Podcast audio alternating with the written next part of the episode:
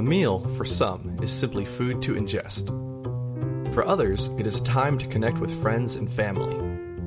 But for Jesus, it was an occasion to demonstrate the character of God in surprising ways.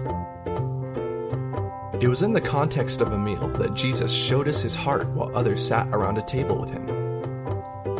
You're invited to pull up a chair and prepare to experience Jesus, the dinner guest, sitting across the table as you witness the extraordinary. Because when Jesus came to dinner, it was always more than a meal.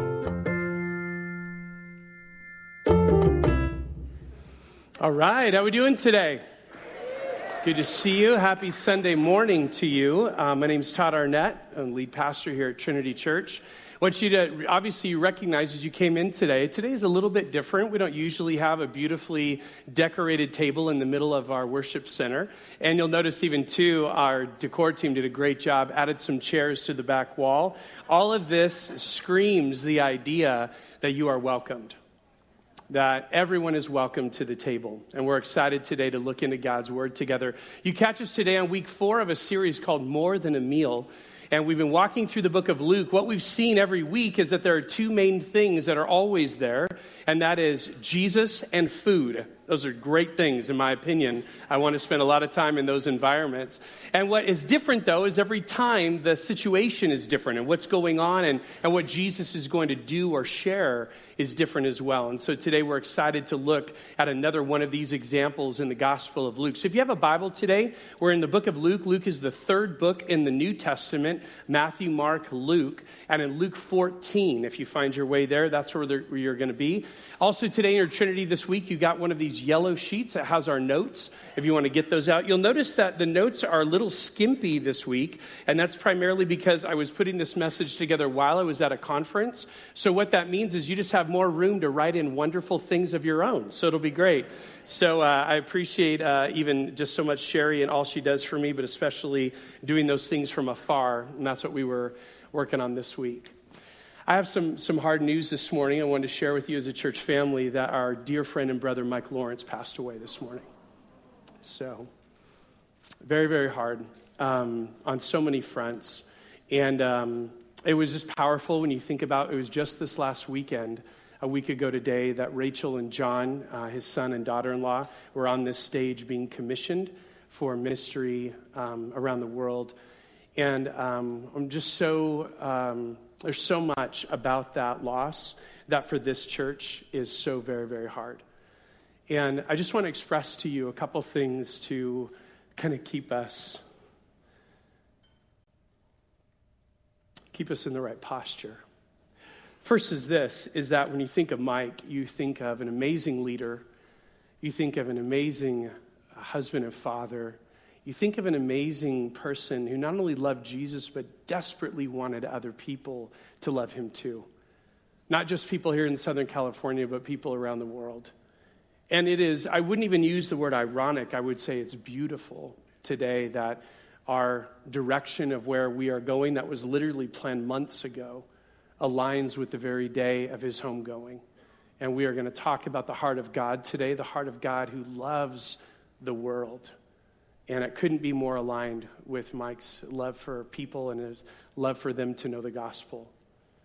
But another thing is true as well. We get to live out in real time what Paul wrote to the Thessalonians. They were confused, didn't understand what happens after believers die. And he wrote these words that resonate within us that we definitely not just hear today, but we live, that we don't mourn like those who have no hope. But watch this it doesn't say we don't mourn. That is very appropriate. It is very appropriate to stop and just process what is indeed our loss. But I will tell you with the greatest confidence of which I could say anything today Mike has never been better off than he is right now. There is no doubt in my mind.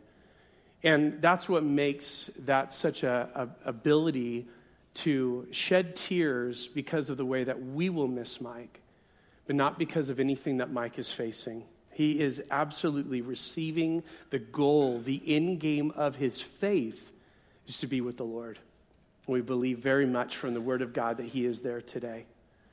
And it's really out of an event that we are going to celebrate in a couple weeks that we have that confidence. Allison reminded you about our services coming up on Good Friday and Easter. And it is because of Jesus' resurrection. 1 Corinthians 15, it's because of Jesus' conquering of death that now death has no sting. We are not to fear it, those who have put our faith in Jesus, because Jesus has gone before us, conquering it once for all. So we believe that for Mike, but we believe that for us as well.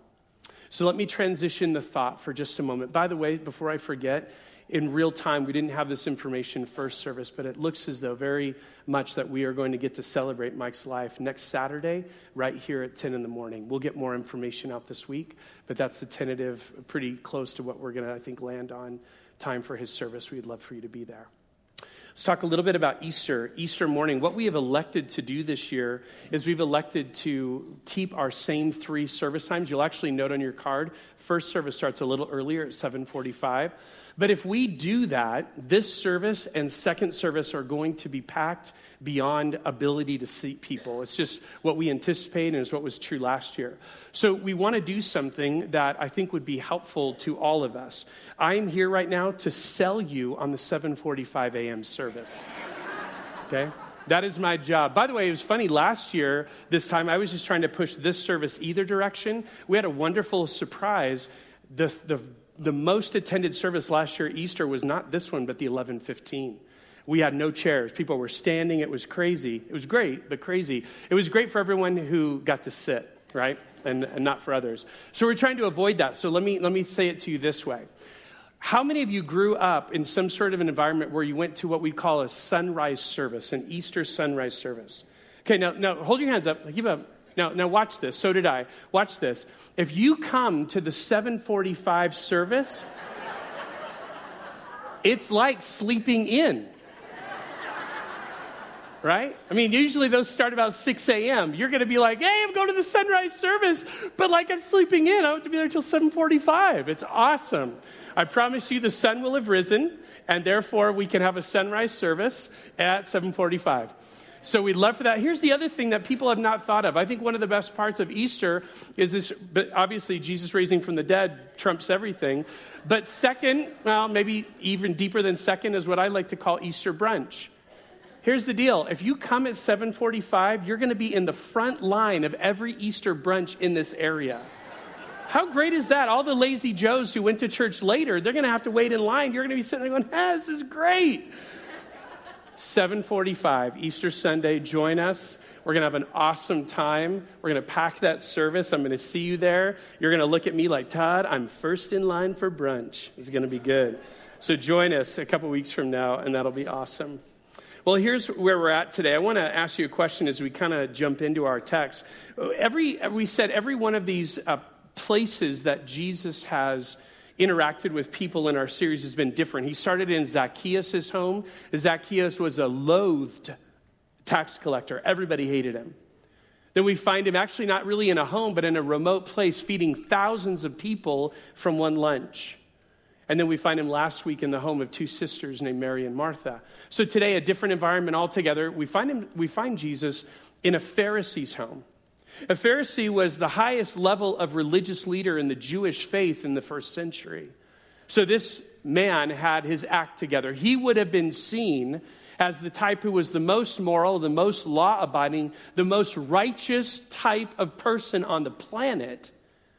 That's who Jesus had a meal with in the text we're going to be looking at today. And interestingly enough, as we connect this dot, I'll, I'll do this for you in a second, we will see this. But let me relate it to an odd thing. Let me see by a show of hands how many of us would say that probably, well, let's say first, that when you think back to your years in junior high, right, your years in middle school, like you guys, it was like forever ago, right? At least like three years ago, right? So think back, think back to your years in junior high, and let, raise your hand if this is true. How many of you would say probably one of the most difficult social times in my life? How many of us would agree? Keep them up. Keep them up one of the most difficult social times in your life. Okay, great, thank you. Now, I, I, expected as much. Just probably almost half of us would have raised our hand in that moment. And, and when you think back to junior high, the reason why it was so hard, so challenging socially, is because there was this interesting mentality of being in or being out. And those of us who raised our hands would have been on the out crowd, okay? No doubt about it. And, and here's how the mentality worked is that there was basically a very small group of people who socially ruled this landscape. A group of people who basically everyone wanted to be like, everyone wanted to be accepted by. But the reason why it created this chasm is because they let very few people into their circle. So it created this supply and demand dilemma. And the relationship was everyone wanted to be in that group, but they would only allow a few. Sound familiar? That's what it was. Maybe for some of you who didn't raise your hand, it's because you were the people everyone wanted to be like. I don't know. It sure wasn't me, that's for sure. Here's the interesting thing I was thinking about in preparing for today. So, though I would have easily said, yeah, those were very socially challenging times, really tough um, uh, seasons in my life, the interesting thing is, as much as I would raise my hand and say that's true, I can think of numerous times when I did the same thing. I moved the middle of my eighth grade year and went up to a beautiful town in Central California, Santa Maria. I lived for Santa Maria, in Santa Maria just for a little over a year. It was an interesting time that God uniquely pulled us away and brought us back. And it was in that time, though, I remember I moved at Christmas break. So I moved when there's no school in session. I'm going to go to a local junior high. I've never gone to public school before. And so I'm going to start that. And, and two doors down from me is a neighbor, and his name is David. And David was a great guy. David is very kind. I moved in, and, and he made no short time to come over and introduce himself. We liked sports, played uh, football out on the street together. And just even in these two weeks, we began to get pretty close. And it was a huge help to know that he went to the same junior high I was going to go to, and I had at least one friend in tow. But as I got to school, I got to Orcutt Junior High, I remember getting on the campus and within a short amount of time realizing that David wasn't nearly as socially esteemed as many on campus. And over the course of the next few months, David and my relationship began to pull apart, not because of David, but because of me. And I was looking for friends who could do something for me. I was looking for friends who would establish me socially. I was looking for friends who I could feel like I was on the inside. And because David wasn't, David didn't get a whole lot of time. I was only there for a year. We were neighbors that whole time. Once we got into high school, I didn't even see David at our homes in our neighborhood or at school. And it, you could have said it was just because we lived in different social circles. It was really because I just basically said David was too low on the social totem pole for me to spend time with. These are harsh words, they're very honest words, and I hate saying them because it was how I rolled. But it's interesting, not only would I say I was, quote, a victim of that social way of relating to people, but I was the same one to other people. And the reality is, what we're looking at today, it's almost as though this text was written for that mentality and if you could sum up everything Jesus is going to say really in about this many words grow up. And the way that you treat people, grow up and get out of that junior high mentality, thinking of people as a commodity, thinking of people as a means to an end, rather than simply loving them the way that God loves you. That's what Jesus is going to lay on the table for us today, I'm excited to dive into it excited to see what we're going to uncover. Um, look at our now what statement today. It's this include outcasts rather than use people for your own benefit. This is the summary idea and what we're supposed to do with today's message. Include outcasts rather than use people for your own benefit. Let's dial in. Number one in your notes. The difference between being humiliated and being humble is based on where you choose to sit. The difference between being humiliated and being humble is based on where you choose to sit. Let me tell you what I mean by that. You're in Luke chapter 14. I'm going to read verse 1, but then skip to verse 7. This is how it goes. One Sabbath, when Jesus went to eat in the house of a prominent Pharisee, so not just any Pharisee, but one of, of definite prominence, he was being carefully watched. This happened all the time in the Gospels. They're always trying to set Jesus up to look for ways he's going to fail. When he, when Jesus, noticed how the guests, verse 7, picked the places of honor at the table, he told them this parable. When someone invites you to a wedding feast, do not take the place of honor, For a person more distinguished than you may have been invited. If so, the host who invited both of you will come and say to you, Give this person your seat. Then, humiliated, you will have to take the least important place. But when you are invited, take the lowest place, so that when your host comes, he will say to you, Friend, move up to a better place. Then you will be honored in the presence of all your guests. Watch this, verse 11. For all those who exalt themselves will be humbled, and those who humble themselves will be exalted. All right, let's take a look at this first portion of our text today. I want to show you when you think of our table, looking at this table in the room, you think of this, this would be a little different to understand than the table in the first century. So take a look at this picture. This is more of a realization of what a first century meal would have looked like. The table, as you'll know, is very low to the ground. It's probably about two feet off the ground. I was in Dubai two years ago, and I remember having a meal at a restaurant that served this way. This is very true still today, 2,000 years later, to how some people in the Middle East would eat a meal. So the table's two feet off the ground, and you'll notice that it's in kind of a U shape, right? One head table and then two sides. And then you'll notice that people are not sitting really in a chair, they're actually sitting with their feet under them or behind them, and they're leaning on a left shoulder, on a, I'm sorry, left elbow, and they're eating with their right hand. That would be a very typical meal when people walked into the room, when people walked, when Jesus and his disciples walked into the, what would be the Last Supper, this Passover meal, it would have looked something like this. And this would have been the same way that this meal that Jesus encountered with the Pharisee and his guests would have been as well. So here's how it goes. Now that we have a visual, let's kind of walk through what Jesus is saying. Imagine that you're this guy, okay? You're that guy there, and imagine that you sat down. The head of the, the host of the party is right next to you. He's the man in the, the white, and he's invited everyone to this party. And then as you're sitting there and you think you've got this prominent position, you've got his ear, maybe there's stuff you've been meaning to talk to him about, maybe there's a business deal you want to get him on board with, but all of a sudden, will you realize that another more prominent person has come to the party? A person that this guy actually wanted to spend time with. So, what does he do? Take a look at the next slide. He moves you down to the end. Now, he doesn't just say move over one and displace a few people. He just simply says go down to the end of the table and find your place there with the people no one wants to talk to. Okay?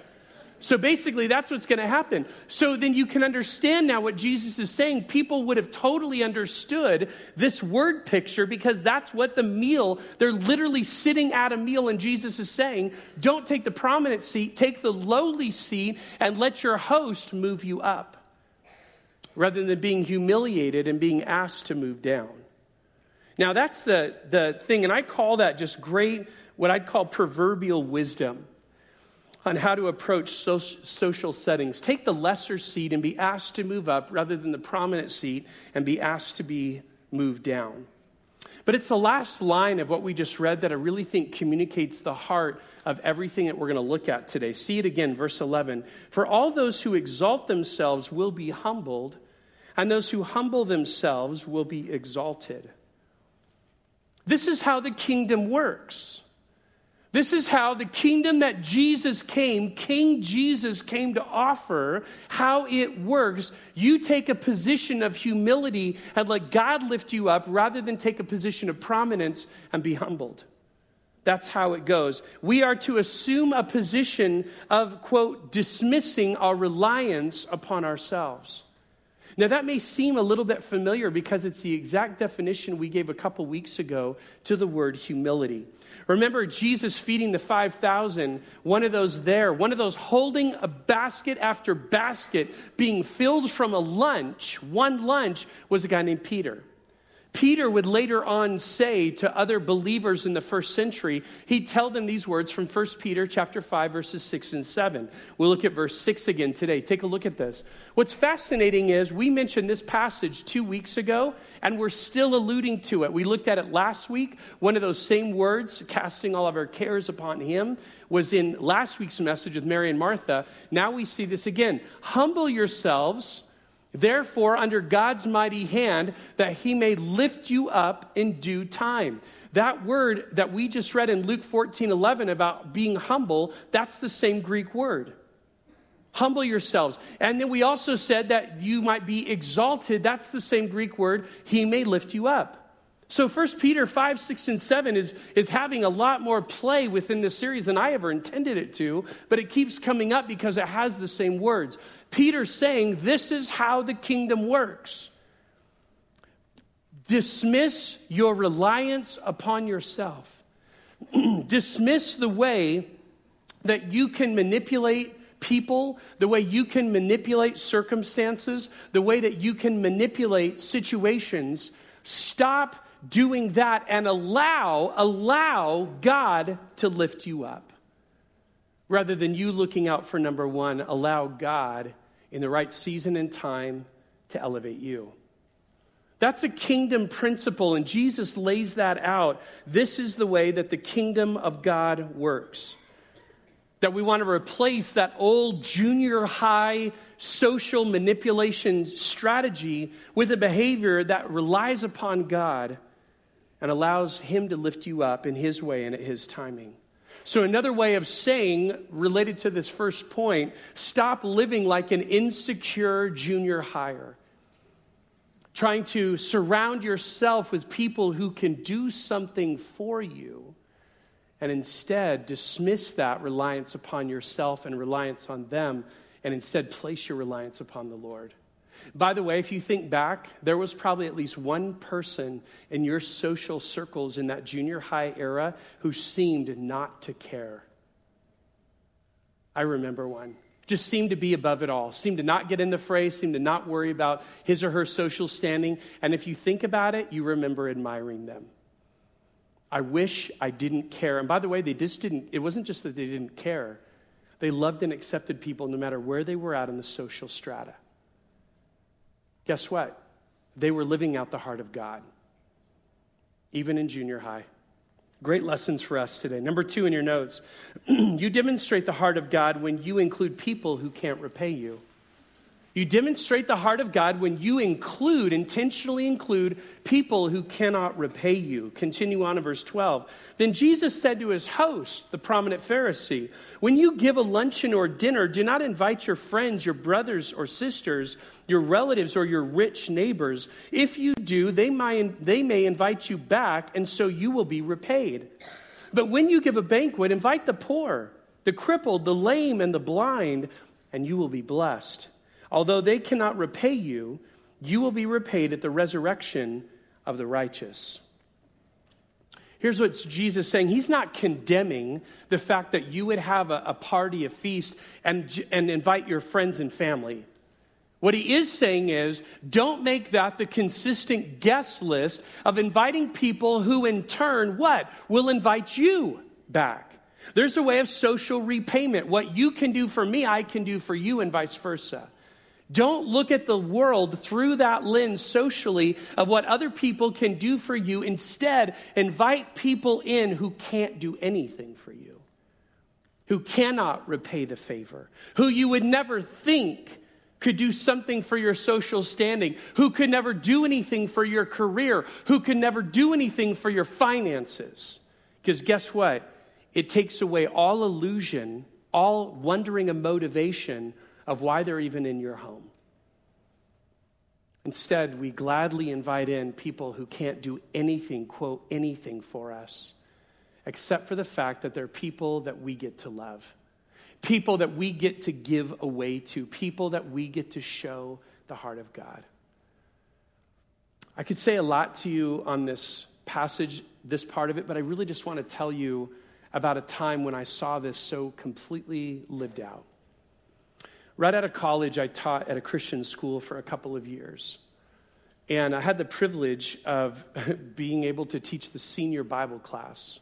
Now, I was 21 and I was teaching seniors who were 18. So that was a little bit weird. Now that I look back on it, I watch them on Facebook and they're like a couple years younger than I am. And I'm like, man, they were my student they've got more kids than I do, and they're in careers and the whole business. And so it's just a weird thing. But I was very blessed to get to teach that class. And I'll never forget, it was my second year teaching. I had a group of seniors. And within that class, there was a girl who was the, the daughter of the school's principal. Now, this daughter had done just an amazing job, not just academically, but really showing the heart of God throughout her high school career. Never perfect, no one is, but really had done a good job. And, and was not full of herself, was not using that place of privilege. My mom's in charge, none of that stuff. But the thing that I really noticed, it wasn't just that attitude, it was what she did. Her junior year, a, a, girl transferred into this school. I didn't have juniors in my class, so I didn't have much of a connection. I just knew this girl transferred in, and this girl was very challenging. Now, physically, she wasn't the blind, the lame, the cripple, the poor, but socially, she was. Socially, when she got into circles very quickly, kids were like, eh, gonna go this way. And high school students that are here right now, you realize as you process that you're already putting names and faces to who I'm talking about. Just someone that was just really hard to be around. That's who this young lady was. So, their junior year, I wasn't really much in connection with either of them, but then I had them as seniors. And as I had them as seniors, I remember watching towards the beginning of that year where this other girl was pretty much socially ostracized. I wouldn't say hated, but definitely not included. And it was this girl this girl who was at the top of her game, this girl who both academically, spiritually, socially was incredibly desired and wanted people wanted to be around her, she's the one who seeks this other one out. It would be at lunchtime that they would be walking around the field. No one wanted to spend time with this other girl, but the principal's daughter would. It would be at school events and activities that she would be the one who'd be connected to her. And I watched, I watched that diligently and thoughtfully, thinking, number one, I never did that in high school.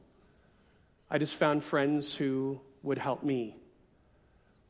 But she was setting aside all of her desires to somehow have someone help her, and she laid that aside to help someone else. It was a pure giving relationship. The other girl really benefited from it. My friend that I'm talking to you about, this principal's daughter, would not only go on to Bible college, but would ultimately serve for many years in closed countries as a missionary. She was already demonstrating the heart of God her senior year, just simply more of what she would be doing later on. This is what this passage is saying. Rather than using people for what I can get from the relationship, I give to people. Why? Because that's how God treats me. Hear this very clearly today. You don't bring anything to the table that God needs. You don't bring anything to the table that God's just like, oh, I'm so happy you finally came because of what you brought him. He's overjoyed that you came because he's going to accept you as a son or daughter, but not because of something you can do for him. This is the heart of God. And so when we love people the way that God loves us, what does it say in Ephesians 5? Imitate, be imitators, therefore, of God's love. Live and love the way that God has lived and loved towards us. James, the half brother of Jesus, he would say something very powerful similarly to first century believers. Look at James chapter 2 verse 1. My brothers and sisters, believers in our glorious Lord Jesus Christ must not show favoritism. Suppose a man comes into your meeting wearing a gold ring and fine clothes, and a poor man in filthy clothes c- comes in also. If you show special attention to the man wearing fine clothes and say, Here's a good seat for you, but say to the poor man, You sit over there, or sit on the floor by my feet, have you not discriminated among yourselves and become judges with evil thoughts? Listen, my dear brothers and sisters, has not God chosen those who are poor in the eyes of the world to be rich in faith and to inherit the kingdom he promised those who love him? But you have dishonored the poor. Is it not the rich who are exploiting you? Are they not the ones who are dragging you into court? Are they not the ones who are blaspheming the noble name of him to whom you belong? In essence, what is James saying? Stop relating to people like a junior higher. Stop judging people on what they're wearing, what they're not wearing. Stop judging people on what they can do for you, and instead embrace everyone, especially those who have nothing that they can repay you with. This is the heart of God. Isn't it interesting that James goes on to say, by the way, James is not talking about a hypothetical situation. This was happening. This was happening in the first century church, just like it happens in the 21st century church. We can easily get into the same grooves and rhythms of just going, hey, someone new comes through the door. I wonder what they can do for me. Versus someone comes through the door that can't do anything for me. How do I respond? This idea, what we're talking about, might be the reason you're not just here today, but you're here through this whole series, is to grab hold of the heart of God that He loves us in such a way that we're to imitate, that we're to mimic and love others in like fashion. It's true at Trinity Church and it's true at every other church. There are always going to be marginalized people. When I say that, marginalized from the culture's perspective, who end up in our gatherings. And why is that? Because we're all drawn to the love of God a love that does not have prominence, a love that doesn't have the sense of, sense of posturing, a love that what? Is, is true because God so loved the world. And so what I would say is this. If you're here today and you, if you're just going to honestly look in the mirror and go, you know what? If I'm really honest with myself, I love a lot like a junior higher does. I look at people and what they can do for me.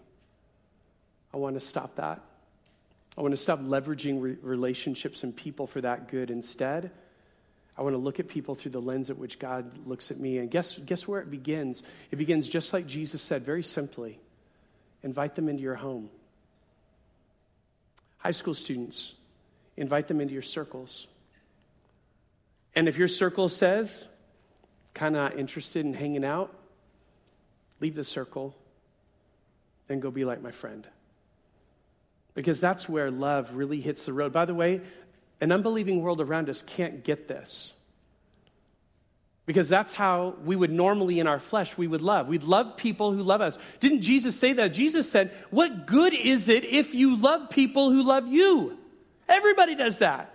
That's nothing new. But be like the heart of God when you love people who hate you.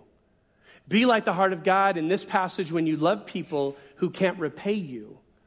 That's when we show an upside down kind of love, a love that our world can't understand, but a world that God has offered to us.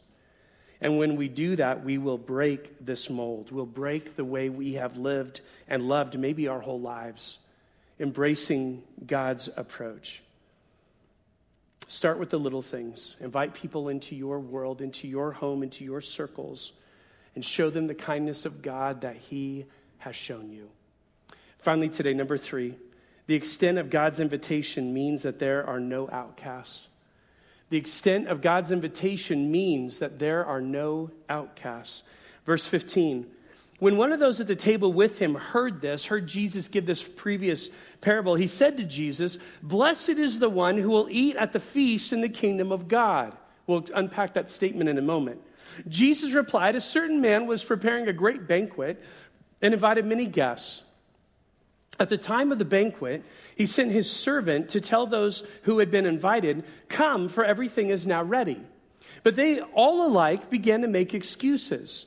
The first said, I've just bought a field, and I must go and see it. Please excuse me. Another said, I've just bought five yoke of oxen, and I'm on my way to try them out. Please excuse me. Still another said, I just got married, so I can't come. The servant came back and reported this to his master. Then the owner of the house became angry and he ordered his servant, Go out and quickly go out quickly into the streets and alleys of the town and bring in the poor, the crippled, the blind, the blind and the lame. Sir, the servant said, What you ordered has been done, but there's still room. We still have more room. Then the master told his servant, Go out to the roads and country lanes and compel them to come in, so that my house will be full. I tell you, not one of those who were invited will get a taste of my banquet. Let's unpack this. The statement is made around the table that really is the trigger, it's the context for Jesus' story. Blessed is the one who will eat at the feast in the kingdom of God. This kind of comment was one that very much related to the idea of blessed are the Jews. Blessed are God's chosen, unique people who will be with him seated at the feast in the kingdom of God. That was the context. When everyone around the table heard that statement, that's what they heard him say. So, Jesus, like Jesus so wonderfully does, is going to say, I'm going to give you a better understanding of what you're saying. And he shares with them this story. Now, when he shares about this feast and how this invitation is going to be extended to others, I think there's a part of it that is understandably confusing. Let me, let me tell you what I, I, I'm hoping you're confused by, because I was. The confusing part might be this if Jesus loves everyone, as we're following the story, if Jesus loves everyone, then why weren't the other groups of people, the poor, the blind, the lame, the, the cripple, those who are out on the country roads, why weren't they initially invited in? Right? Why are they an afterthought? Like I invited this group, they all tell me no, so now I'm going to go invite the outcasts. That, that seems a little contrary to what we've just said. Let me help you with that because I think that's a fair confusion that I had as well going into this. A couple things. First off, multiple times in the New Testament, when Jesus is sharing parables, he will set it up by saying things like this If even a, a brutal judge will give grace and leniency to a widow who begs him day in and day out for justice, how much more then? Even you who are sinful parents who love your kids, how much more then will God love? So he's using these contrasts. Jesus begins with something people can understand. And they can understand that there was a feast that was going to be held, and all kinds of people were invited. Let's walk through that. All kinds of people were invited. In the first century, people would have been given, quote, a heads up that this feast is being prepared. There might not have been like an actual day and time, but then that's the second invitation was when his servant went out and said, Hey, the feast is finally ready. And notice what it said in the text everyone, all of them had an excuse and couldn't come. And did you think about their excuses? I just bought a field. What's going to happen to the field tomorrow? Is it going to drastically change from Monday to Tuesday? I don't think so. And I think the, the master of the ceremonies completely understood this. Another one, I just got five yoke of oxen. I want to try them out. Five yoke of oxen today would be a John Deere tractor. Okay? I just got a new tractor. I really want it. Really? You can't play with the tractor tomorrow? Like, this is a banquet. This is a feast. A lot of work, a lot of energy, a lot of preparation, a lot of food has gone into this. And you're going to tell me no because you want to look at ground and try out your tractor. You get it. Those are dumb excuses. I just got married. Great. Celebrate with us. That's not an exclusionary reason not to come to a banquet. So, all of these excuses are poor. And out of it, this understandably, and I, this is what I want you to walk through this logic. What people hearing what Jesus were saying could totally relate to the host. Why? Because they would have done the same thing. I've just put in all this energy, all this effort. I have all this food. It's not going to go uneaten. So what would you and I do? The same thing. We'd invite out, invite in everybody. And by the way, when we invite the poor, when we invite the cripple, when we invite the blind, when we invite the lame, they don't get invited to parties often. They're not going to tell me no. The servant sends for them, they come in, and then there's still room. So, in that area, they've, they've populated the party with locals. Now, the master of ceremony says, now let's reach out to the outer edges, people who are just literally traveling through and on the highways, let's invite them in as well. I think the people on the one hand, just through that lens, could have totally related to that. I would have probably done the same. I don't want all the food to go to waste. We, we're having a party for a reason. Let's have festivities. But watch this that's not the heart of God. While people could have been able to relate theoretically to this idea, here was the real problem. Remember, they were at a Pharisee's home. And the Jewish people, especially Pharisees, had come to understand that God really loved them and probably not anyone else. They really got it wrong. God was crystal clear about his unique relationship with the people of Israel. He said this to Abram uh, Abram, the father of the Jewish nation, when he was not even with children. He had not even had a child yet. God is promising to make him into a nation. He wasn't even living in what is modern day Israel, what would have been Canaan. He's still on the other side of the Euphrates. It's then that God says in Genesis 12, I will make you into a great nation, and I will bless you.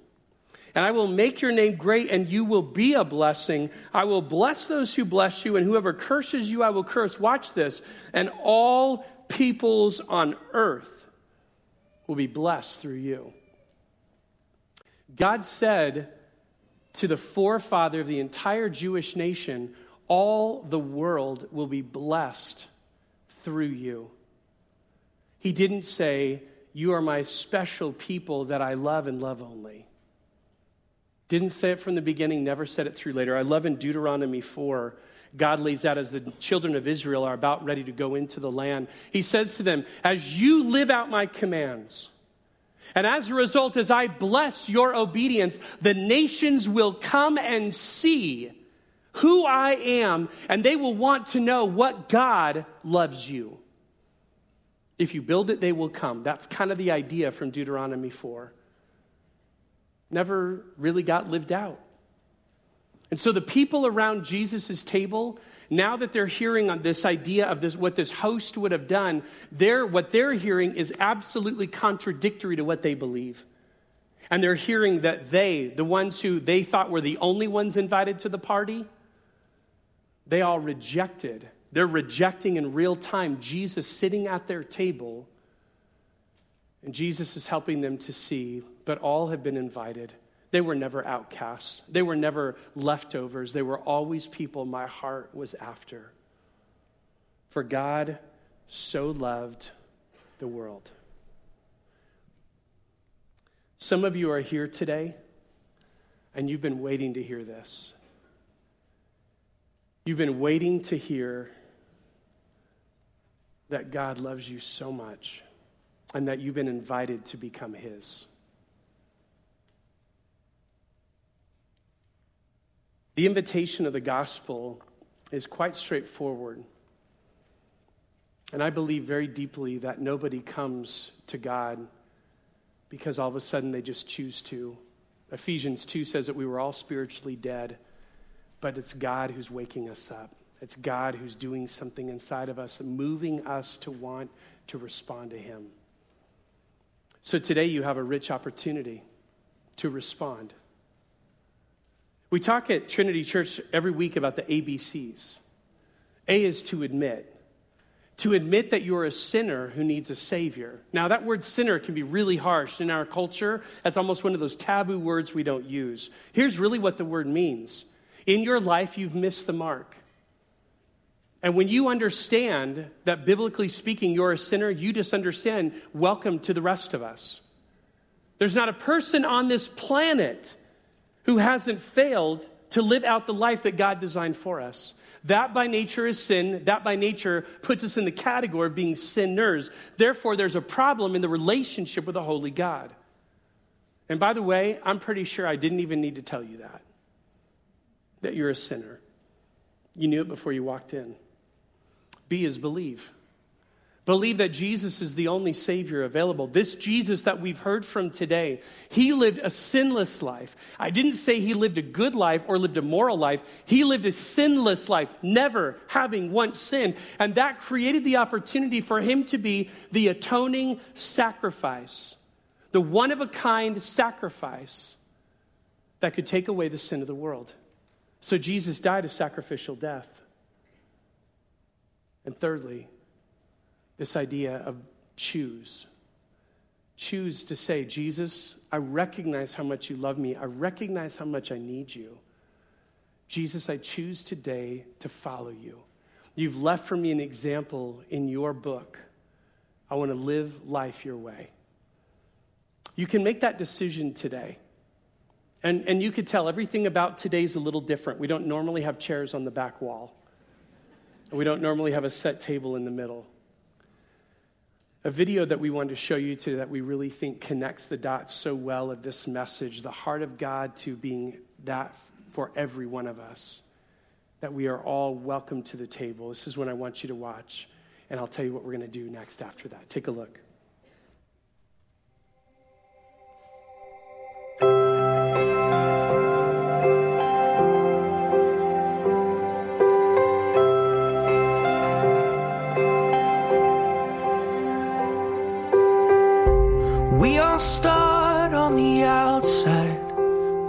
Outside looking in. This is where grace begins.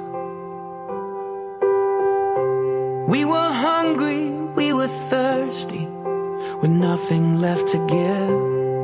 Oh, the shape that we were in. And just when all hope seemed lost,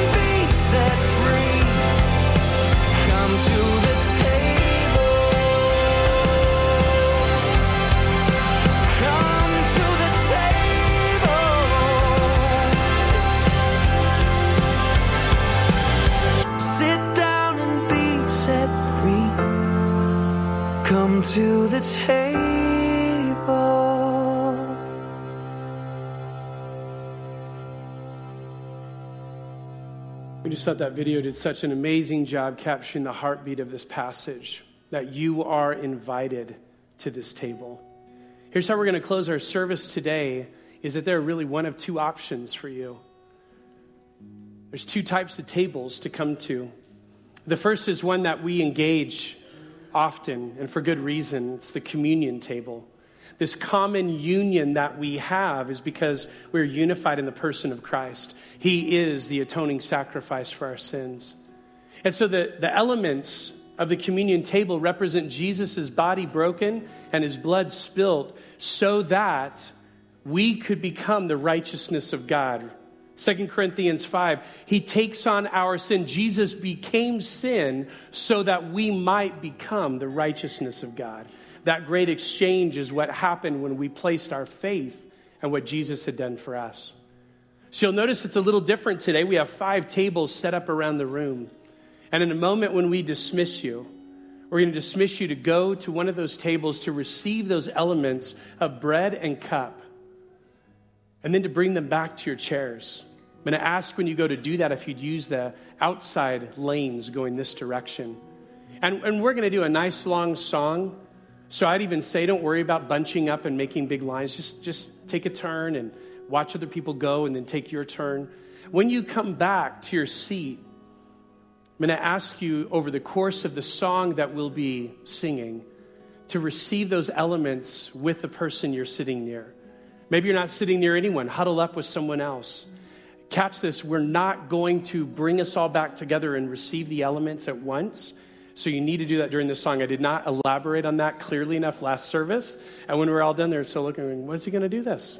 So that's when we're going to do it is during the song you receive those elements come back to your chairs receive them with someone you came with someone sitting near you and we'll receive them in that way it'll be rich jesus said do this and as long as you do this you proclaim the lord's death until he returns paul wrote that about jesus' last words but you'll notice that we have another table as well a table that has been especially set for today and just like the song said, the song was all about responding to this great invitation of the gospel.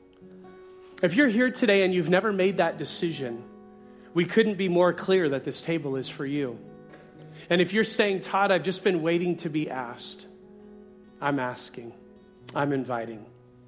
And not for anything of me, but for all of Jesus and what he did for you. There'll be people here that will just be available to you, and they would love to pray with you as you pray those ABCs, that first response to Jesus. This table is here, and it's for you. Engage it during this time, and it will change your life. There is no doubt about it. We're going to do that, receiving elements at the communion table, coming to this table for prayer, and then at the end of the song, I'll pull us all back together.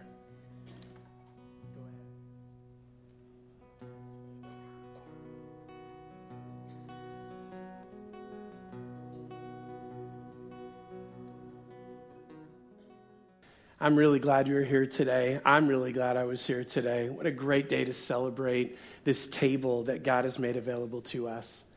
As you leave today, this table is still open.